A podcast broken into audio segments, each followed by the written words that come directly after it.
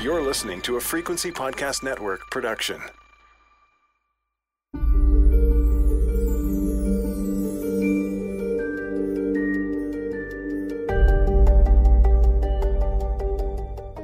I called and emailed the Nanaimo detachment of the RCMP to request an interview about Lisa Marie Young's case on September 23, 2019.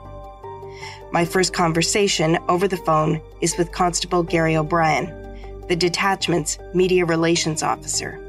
He is both professional and cordial. He tells me they will give it some consideration. Time goes by. I don't hear back. I follow up regularly. And later that fall, I receive an email from Constable O'Brien in response to me once again following up on that initial request. It reads Hi, Laura. I spoke with the investigators, and they are not interested in pursuing the podcast. Gary. But now, fast forward, June 18th, 2020. Almost nine months since that no, something has changed. In the episode you're about to hear, both Constable Gary O'Brien and the lead investigator on Lisa Marie Young's case finally talked to me.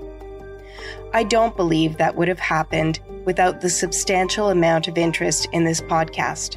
So thank you to the tens of thousands of you who subscribed and downloaded and listened. Thank you for caring about Lisa Marie Young. Your attention helped the police see a value in speaking to me. And here's something else I would say to any young journalist listening. If a source says no to an interview, don't assume that's the end of the story. Be creative be persistent. Sometimes it pays off. I'm Laura Palmer. You're listening to Where is Lisa, season one of my new true crime podcast, Island Crime. I worked in a big city newsroom for more than 25 years, and now I'm digging into stories I didn't have time to tell. This is episode 8 The RCMP Break Their Silence.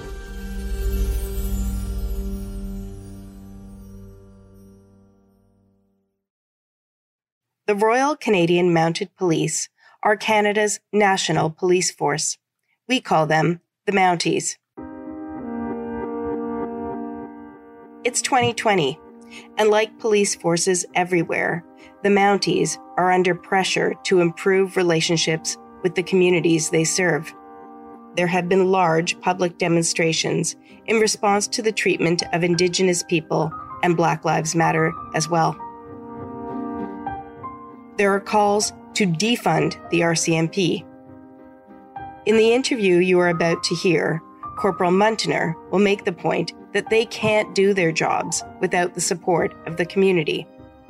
And so, this interview, coming as it does now in the heat of a battle for hearts and minds, may also be something of a public relations exercise. I get that, but I am still sincerely grateful for the chance to speak with these police officers. When at long last I finally get a yes to an interview, I'm quick to schedule a time and race to Nanaimo. While I'm outside the detachment, a woman arrives with a flat of Tim Hortons donuts. She is here to thank the police for their assistance in finding some missing keys. While shopping for a baby gift recently, I encountered an old woman knitting small dolls shaped like Mounties. These are reminders to me that many people still see the Mounties as beloved Canadian icons, as heroes and protectors. But some of you listening will have a deep mistrust of police. Some of you will trust journalists like me even less. So over to you to listen and judge for yourself in this first in depth interview with two of the police officers involved in Lisa Marie Young's case. It's Constable Gary O'Brien who comes down to meet me at the entrance of the detachment. We have never met in person before. For a second, I don't recognize him. His signature mustache is gone. He tells me it's his new pandemic look. He's in uniform, fit, tanned, energetic for a man who is a veteran with the Force. Constable O'Brien escorts me upstairs through a maze of gray, dull offices to a boardroom. We are joined by Corporal Muntner, the lead on Lisa's case. He is the younger of the two, thin, serious. He has a stack of notes. I want to make the most of my time, and we get down to business quickly. Corporal Muntner will do most of the speaking in the interview, but it is Constable O'Brien who takes the lead at the start, beginning on a surprisingly personal note. I actually knew Lisa. I was friends with her and her friends. My wife and I would spend some time with them. We got to know Lisa back in about 1999. Young, vivacious girl, heading out on her own. Uh, I was actually contacted by one of her good friends several days after she went missing, very concerned. And I did what anybody would. I was on days off. I called the office, and at that point, the investigation had commenced. So, can you just say that uh, again for me? You you are are you a police officer at that point? So this is all going back almost twenty years. You how did you know Lisa?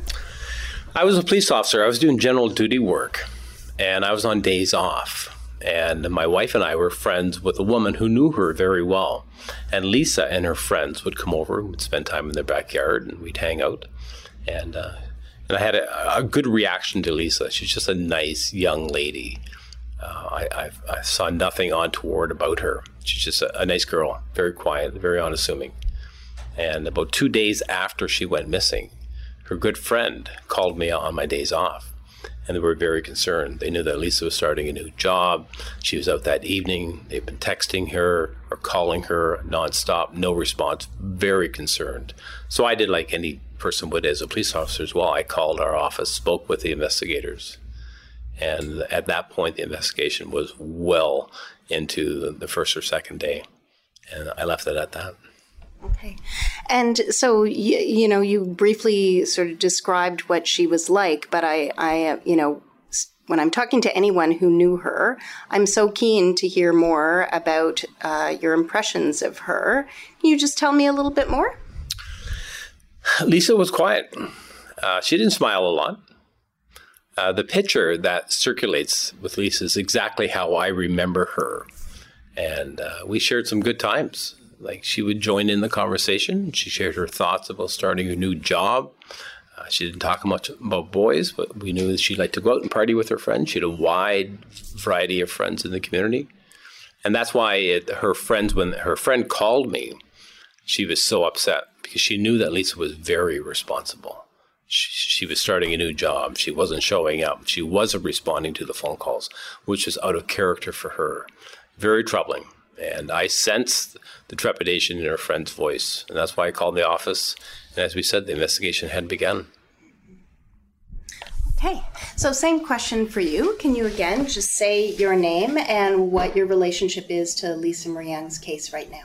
Sure, it's uh, it's it's Marcus Muntner. Um, I'm a corporal in the serious crime unit at Nanaimo Detachment, and I'm the primary investigator that's uh, coordinating the investigation into Lisa's disappearance. And um, I'm somewhat new to the island as um, I didn't grow up here, like, or haven't worked here as much as, as Gary, for instance, but um, I've I've uh, about 18 years service. I've worked in major crime for most of my service. I've worked in a cold case unit in Surrey Detachment where I worked before. And uh, it's a type of work that I really enjoy. Um, find it rewarding. And um, and I've had some some successes in the past on on some cases there. So it's something that I'm passionate about. And um, yeah, it's something that really is a rewarding part of policing for me. I, I should add, so it, it's interesting how life evolves because at that time the investigation had begun. I was not part of the investigation. So, but so in 2009, I took on the role of the media relations officer, and I started speaking on behalf of this investigation. Marcus and the other investigators would prepare news releases and I would present them and then be asked questions. And I, I, took a vested interest because I had that prior relationship with Lisa. My wife and I would often attend the vigils. We'd go in the marches. We got to know Joanne. We got to know Don. We stayed in contact with her good friends. And it was nice to have that community connection also as a police officer and as a human being. I'm told that Lisa Marie Young's case uh, holds um, what? That that there are people here who feel like a great attachment to her case and that maybe while they're all important this one holds somewhat of a special place here for the detachment. Could you uh, either one of you or both of you speak to that for me? Sure. I mean i can talk about it as the as the one that's sort of leading the investigative team i guess. Um, you know it's uh it's the case of this detachment that really um, is one that everyone wa- you know wants to work on, wants to try and find closure for. Um, you know, Lisa's pictures on the back of my notebook. Um, you know, her, her, pictures up in our in our unit. There's you know some butterfly wings that her mom gave one of the previous investigators for the file that I think someone made um, at one of the uh, vigils that they had. So. Um, and I know I, I recall when I joined the serious crime unit two years ago and sort of took over this case. Um, the previous one of the previous investigators that was, um, I think she was leaving on maternity leave, but she was very she she spent a lot of time talking to me about the case, and you could tell she was passionate about it and really wanted to. She wanted to make sure when she was passing the torch off off to me to continue with the file that um, she wanted to convey her passion for the file and her desire for there to be a resolution for it. So it was you could tell right from that from that get go of that transfer of the file sort of to the team that's working on it now that um, there was a historic passion to work on this case. Why do you think that is? It, it's scary. We're all the community is impacted by it because we all have children. We have daughters, we have sons. And she went missing. And everybody said, well, if it could happen to her, it could happen to somebody else. And at that time, we didn't have any other situations comparable to it. And as time progressed, the investigation continued, and people were thinking, well, we'll, we'll find out what happened. But we never did. And that's what's troubling. So, this is the part of the interview where I'm going to ask you, as much as you can, to walk me through what you now know about the time leading up to Lisa going missing and that night itself. So, a lot has been written, a lot has been said.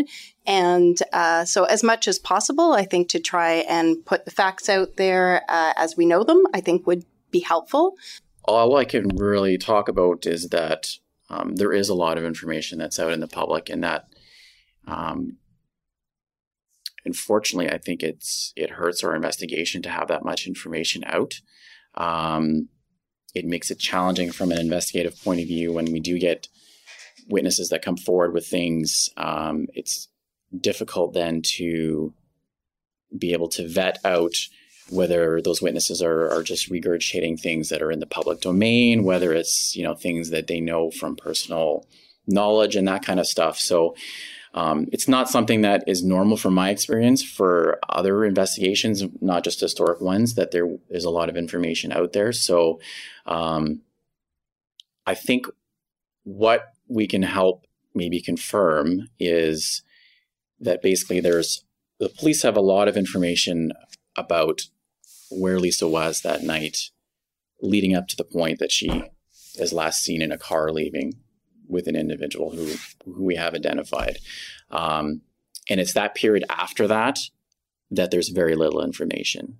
Um, and we believe, based on you know our investigation, that there are people out there in the community that um, know something about about that period after um, she was last seen, and you know, the passage of time might work in our favor now. You know, um, people's lives have changed, people's circumstances have changed. They may have They may have kids of their own. Um, they may have been in a lifestyle at the time that you know they didn't have, maybe have a good relationship with the police. They didn't feel comfortable, and maybe that's changed now, and they're willing to come forward and and um, mention something to us or provide us with information that they think is relevant. So our hope is that um, people will come forward um, and tell us what they know, and you know the investigative team is is there to follow the evidence. We're gonna we're to follow down every lead we can and try and see where it takes us. You know, I get that there's obviously things you can't talk about, but can we just, um, to a certain extent, talk about the early part of the investigation and then move forward in time to where we're at now? When did the RCMP get the first call that she was missing? We received a call from the family the very first day that she was last seen, so the 30th of June. So um, I know there previously had been some information out there that that may not have been the case, but we did get a call from the family right away. Um, and there was a missing person investigation that was opened later that day. And the call uh, that she makes to Dallas Hulley, how quickly do the police know about that call in those circumstances? It took some time, right? Um, you know, based on the circumstances that we're aware of, um, you know, she's last seen leaving in a vehicle with a person that she'd never met.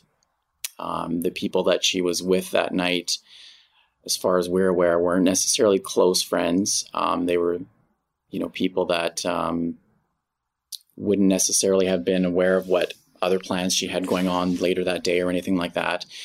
So it took us a bit of time to track down um, those people and to um, you know identify that vehicle and you know kudos to the original investigators for being able to do that um, and being able to track that down.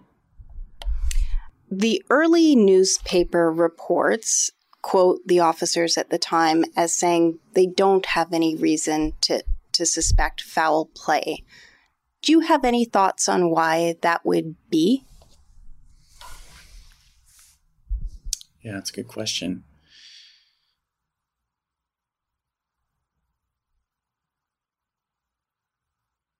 I think looking at it in hindsight, that that is just a standard line that's kind of said. Um, you know, the police generally don't like laying our cards on the table when we're investigating something. Um, it's important, and we don't want to instill fear in the public unnecessarily, too, in certain cases.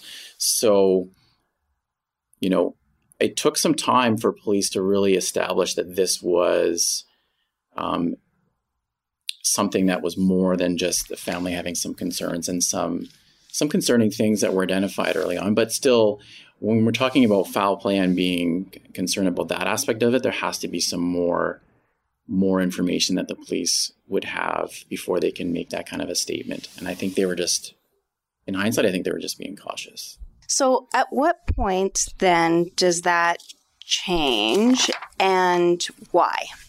Well, I think it changes simply because as invest as information comes in on the investigation, you know, like we've talked about, um, it becomes clear that this is out of character. This is not normal circumstances, and in the nature of, of the way she was last seen, right, in the company of a person that um, she had just met that night, and and basically was was not seen again at that point in time. So that obviously significantly changed the direction of the file.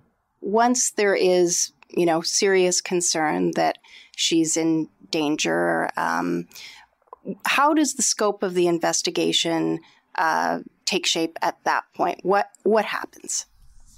Well, the the serious crime team um, at the detachment took over custody of that investigation very early on. Um, and that my understanding is the serious crime team then is similar to it is today in the sense that they deal they'll deal with all the types of investigations that are um, potentially you know could be a homicide or those types of files. So their engagement in that file early on to me is an indication of how serious they took it and how concerned they were of, of where this could go. So I did make some pulled some stats about our about our investigation to give people a sense of of how much um, how much work's been done on it. So, um, you know, there's over a thousand tasks that um, have been worked on and are being worked on on the file. There's over 15,000 documents.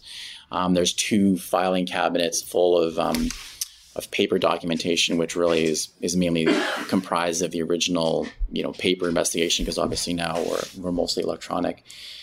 You know, more than 250, you know, witness statements. So that's just to provide sort of a, a snapshot of the amount of work that's gone into the file and is actively ongoing um, today. So, when you say a thousand tasks, what does that mean? We use a major case management type of organization, so it's a way of it's a way for the police to keep a file organized and um, documented in a way that makes it easy to to review and and follow up with certain things and keep track of everything that's going on, especially you know investigation that gets larger and more complex and and goes on for many years, it becomes very difficult to keep track of everything if it's not properly organized. So. Um, tasks can comprise, you know, um, you know, an interview of a witness, or you know, a review of an address, or um, you know, a tip that would come in, or something like that. Will essentially it'll get assigned a task, and then um, you know, it might be given a priority. It might be given an, a, um, an investigator to follow up with. And then, you know, once that sort of task is investigated to its conclusion, in a sense, it'll get concluded. Um, and then, you know, as another one comes in, it'll just it'll just keeps building. So it's kind of a cumulative thing. So obviously, there's not a thousand outstanding tasks. A lot of those tasks have been followed up with to their end, basically. But you know, as the file continues, those tasks will continue to grow. Um, I imagine one of those tasks uh, might have been having to do with Lisa Marie Young's cell phone.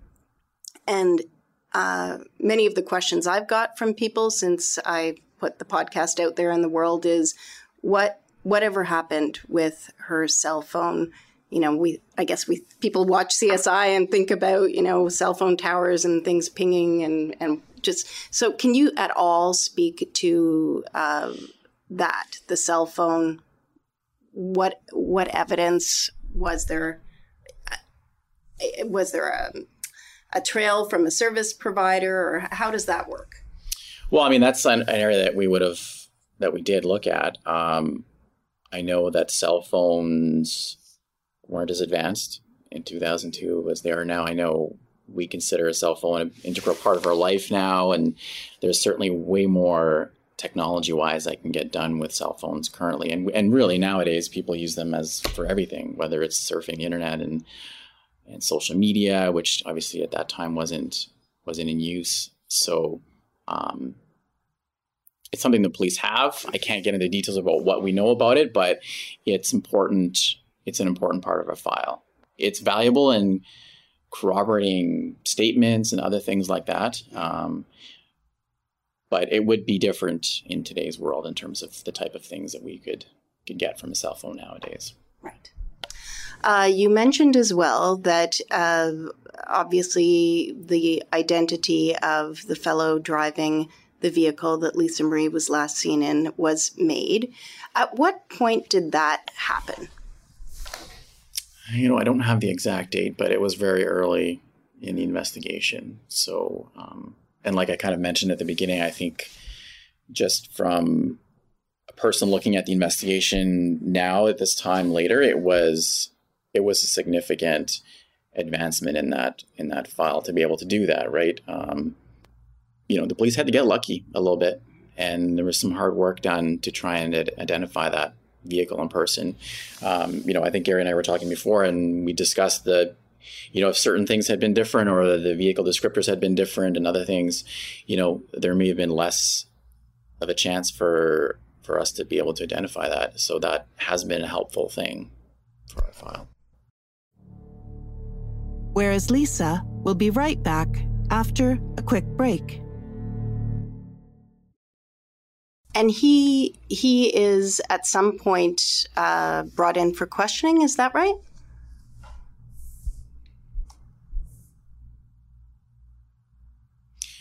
The police have talked to him.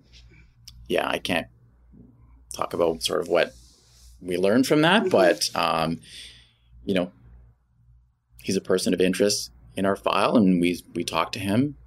But that's, I guess, all I can disclose from our file. Yeah. Okay, so there is, uh, as you know, a story out there about um, Joanne being involved in that interview with him. Can you confirm that that happened? Yeah, I can confirm that that happened. And and what what is the what is the thinking there? I you know I've just I don't I'm not familiar with that happening, so I'm just curious what what is the thinking in doing that? Yeah, I mean I can't speak to what the investigators are thinking about, you know, specifically using her and having her attend for the interview, but I can just speak in in general terms, and I think I think someone else on the podcast that you talked to before kind of mentioned that as well that you know the police use um, statements or audio from family members or witnesses or other people um, in the course of an investigation to to try and assist them in you know in appealing to a person's emotions and and and feelings to try and, and have them tell us what you know what they know about something so um, I think the investigators at the time were hopeful that, that Joanne could do that for them. Uh, so the family members I spoke with did identify that driver as Christopher Adair. I couldn't find in like going back through any of the stories I read the police actually identifying him publicly. D- has that happened? No, I don't think it has. And and so can you confirm he was the driver? I can't confirm that. I mean, no one's been charged with anything, so we're not going to con- confirm any names except that, you know, we talked to the driver and and that's about it. Um, I don't know how um, certain things that are out in the public domain got out in the public domain. Um, and that's like we talked about early on. That's you know that's a factor that's it's not a, a positive thing for our investigation for sure. What What about the car itself? Uh, I think Don Young told me it was his understanding that the vehicle was brought in and that there was uh, a search done. Can you confirm that aspect? Yeah, I don't want to confirm what kind of searches we did. Um, just I think it's important for us to keep that as part of the investigation. Yeah this this again may be something you folks are not comfortable uh, talking about, but I will ask. Uh, Don uh, did say that the family of the driver put pressure, his understanding, on the police, and that directly threatened their family with um, legal action. Is that something you're familiar with? I'm not aware of any specific pressure being put on anything. I know, just speaking in general terms from my experience with other investigations, you know, the police's job is to be neutral and impartial, and on and our job is to to solve a case and and bring justice to the victims. Um, so I can't see how that would impact an investigation. You know, um, sometimes sometimes people say things, whether it is family of of um, people that are being investigated. Um, but it's not going to, in my in my experience, it hasn't impacted the investigation. I want to ask you about um, the searches for Lisa Marie herself.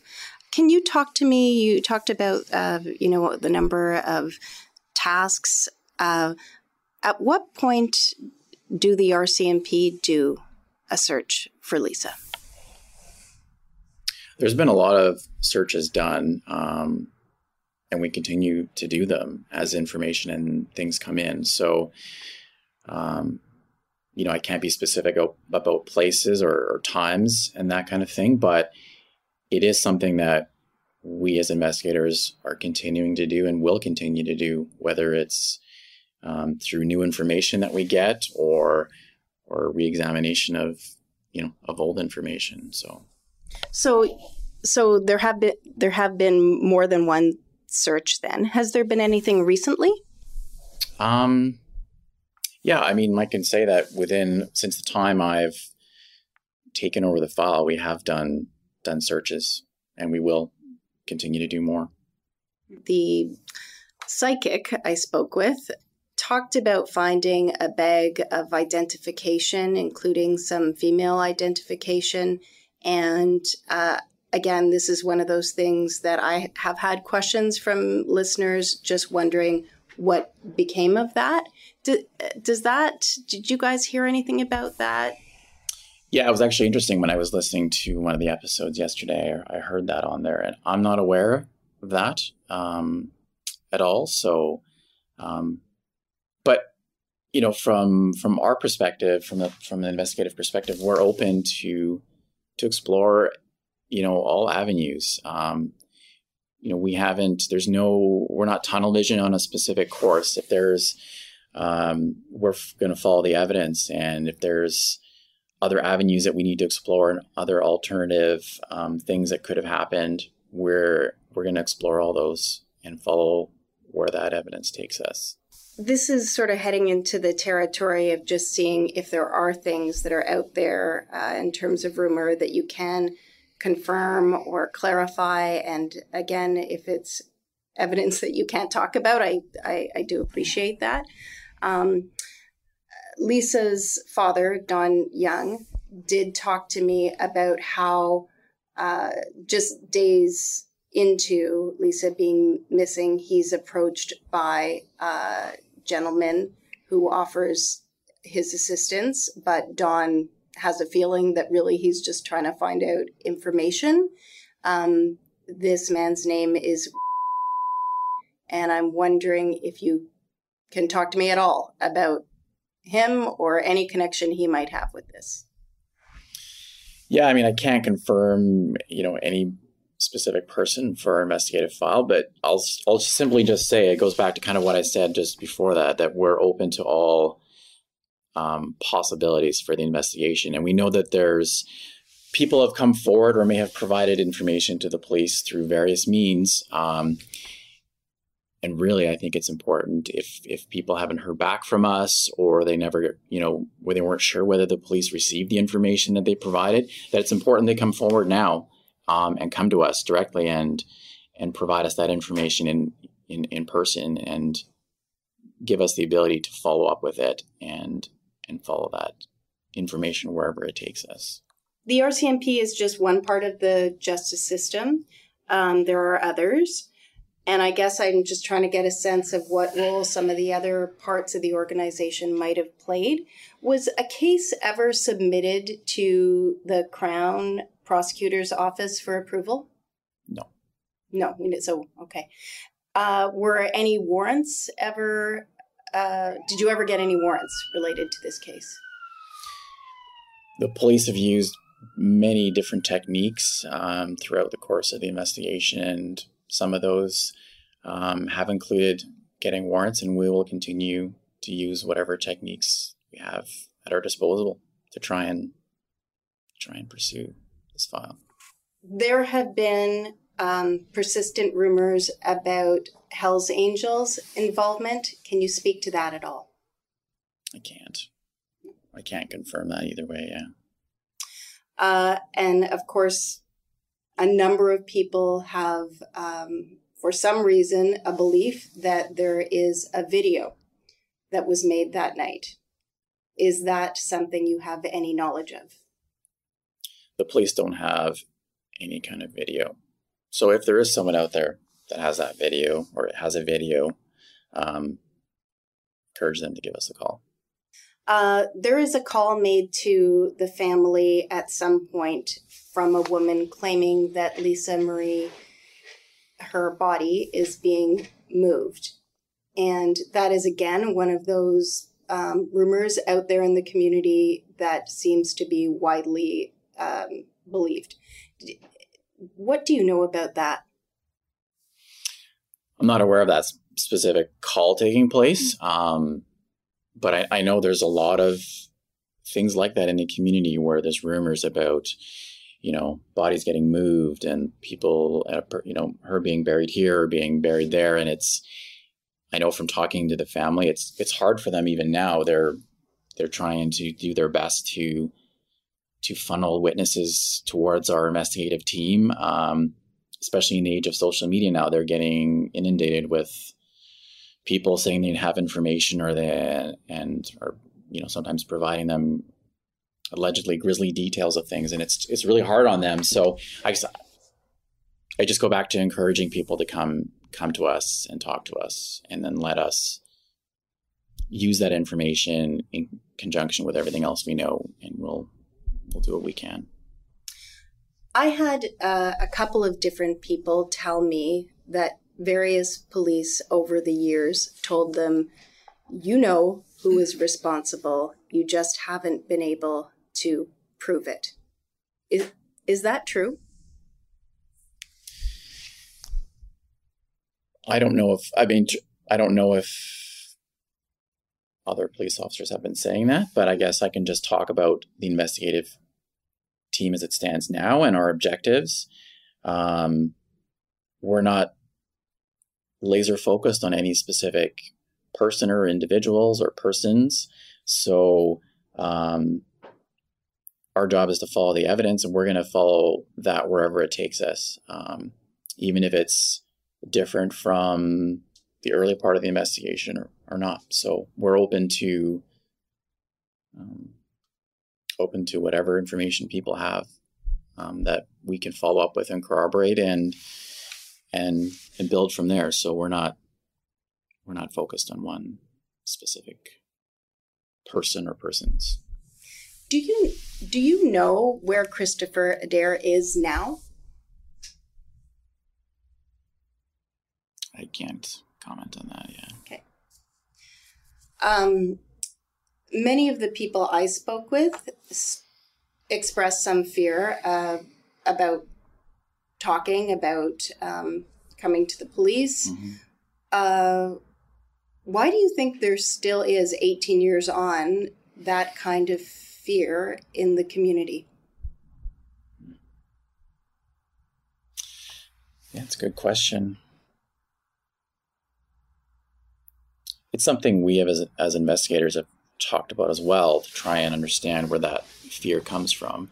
Um, you know, I'm not here to judge people on what they're fearful of or not fearful of, but you know, 18 years is a long time to still be fearful about something. Um, and I know, even from personal experience, that fear sometimes is not always based on reality and fact. Um, and sometimes people use fear as a as a mechanism to stop people from talking and stop people from coming forward. So and I would just encourage people to to consider that. I do feel like you know it's 2020. We're at where we are now, um, and I wonder if you can reflect at all on, given what we learned from the murdered and missing women's inquiry. To what extent do you think um, unconscious bias, systemic racism, played a role, particularly in the early part of the investigation? I don't think it played any role at all, based on everything I know about the file and the amount of work that's been done on it. Um, has uh, you know investigative standards changed since that time? Yes. Has how the police deal with missing persons files changed significantly? For sure. Um, you know, I'm the missing person coordinator for the detachment, you know, and that's something that that's a position that didn't exist in 2002. Um, there's a significant amount of supervisory oversight for missing persons now. Um, what has changed? What are we What are we doing better now than we were 18 years ago? Right. So, for missing persons files specifically, I mean, there's risk assessments that's done on the onset of a missing person file. Um, that gets reviewed by a supervisor that dictates sort of how that file is prioritized. Um, the file is passed on from watch to watch to watch. So there's 24 7 work being done on that file. You know, an investigator doesn't go off shift and the file sits for a week or something like that, right? It's, it's dealt with every shift. There's the, you know the supervisor or the watch commander if it stays with patrol, right? For instance, is is monitoring that, and it's it, they, you know it's mentioned at briefings. It goes on. Um, there's a missing persons unit in headquarters that at certain points as the the days go on and the missing hasn't been located, they go on and review that file. They put recommendations on the file. There's a missing persons coordinator like myself, and I'll go in and there and review every single missing person file. Um, so it's a way for for there to be a lot of oversight and for files that do appear suspicious or concerning from an early stage, they can get um, the attention that they need early on, and and it makes sure that files don't sort of you know fall off the, the end of a desk, you know, as a, for an analogy's sake, right? Um, so it's significantly different than it was before. As this case and awareness of it has spread outside the community, I do see people occasionally commenting online, like, how do people know for sure that she is not alive? Um, is there any doubt at all in your mind that uh, she is, in fact, uh, dead? Based on everything we know of our file, my belief is that she's not not alive anymore. Um, I'd, I'd like to ask you both a question that I've asked um, pretty much everyone I've interviewed, which is, you know, there's a possibility people will listen and who knows something. Uh, what do you want them to know? What do you want them to hear? Like speaking directly to somebody who might have information, what would you say to them? There's no reason to not provide information at this point. 18 years have passed. Some people may have been fearful because of the situation they were in at that point. Often, fear is not based on fear itself, it's based on something of their own reality.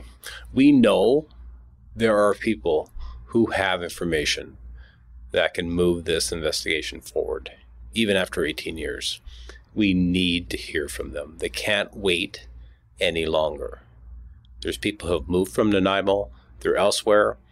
They have to share this, they have to listen to this podcast and do the right thing and talk. They don't have to necessarily talk to us, contact the local police department, whoever it is, but make sure that we get that information because we owe it to the family.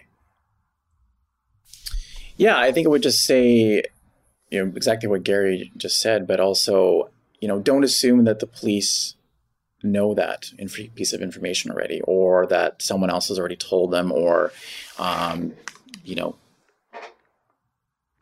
I'd rather someone call me with something and for me to be able to say, yeah, thank you very much. We, you know, we do are aware of this or, or whatever, but I'd rather they do that than not call us at all. Um, so, especially on a file that's this old, and a lot of people believe other people may have said something, or, you know, I've seen it in other investigations where if you have four people that witness something and two witnesses come forward, the other two sort of sort of think, well, the other two already talked, so we don't have to worry about it. So, really, for us to make to make this puzzle, I'll use that analogy, and put all the pieces together, uh, we need every single person that has any bit of information to come forward. And I'll just add this that people have come forward recently um, in our investigation that haven't talked to us before and have provided us, us with information um, that may have been fearful before and aren't to the point now and have come forward. So I would just say to anyone that's out there that feels that they would be the only one if they came forward, and I that they wouldn't be. They would be one among others that have stepped up to the plate and come forward and provided us with information. Uh, just as I've been listening to you and you talking about not having tunnel vision, uh, I guess I'm wondering, and maybe I'll just be specific and come right out. Is there anything in the podcast, anything that I've put out there, or anything that's like out there elsewhere that is wrong, that is taking the public uh, down a road that you have evidence to believe is just not right.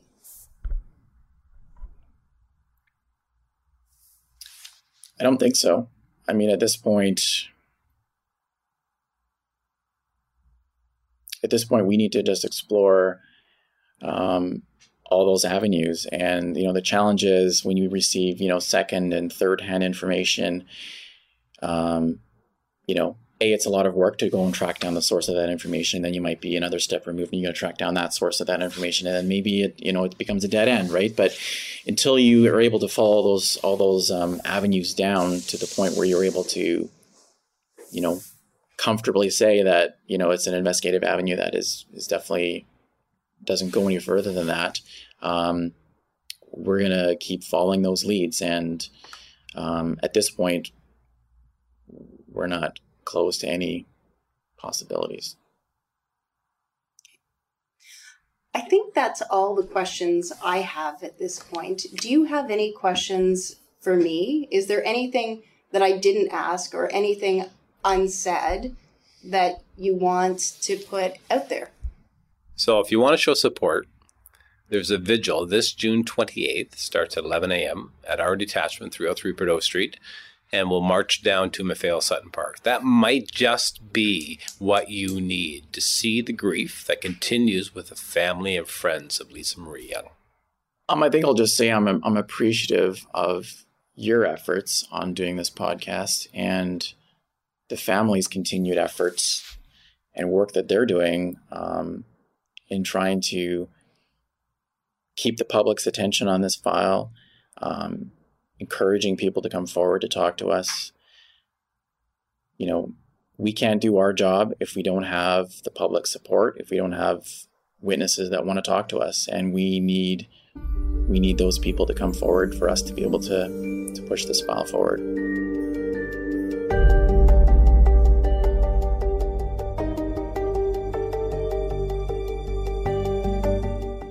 I'm releasing this episode just ahead of the annual March for Justice for Lisa on Sunday, June 28, 2020. If you are in Nanaimo, please come out and support Lisa's friends and family. And if you aren't in Nanaimo, you can still show your support for Lisa. On June 30th, leave a light on for Lisa. Sign up for the new Facebook campaign in recognition of that night all those years ago when Lisa's parents sat up waiting for their daughter to return. I'm keeping my light on for Lisa, and I hope you will too. And now, a request. Please take a moment to rate and review this podcast and recommend it to your friends. And if you know a case on Vancouver Island you think merits a closer look, please let me know at laura at laurapalmer.ca. Island Crime Season 2 will be available in the months ahead. I'm Laura Palmer. This is Island Crime. Thank you for listening.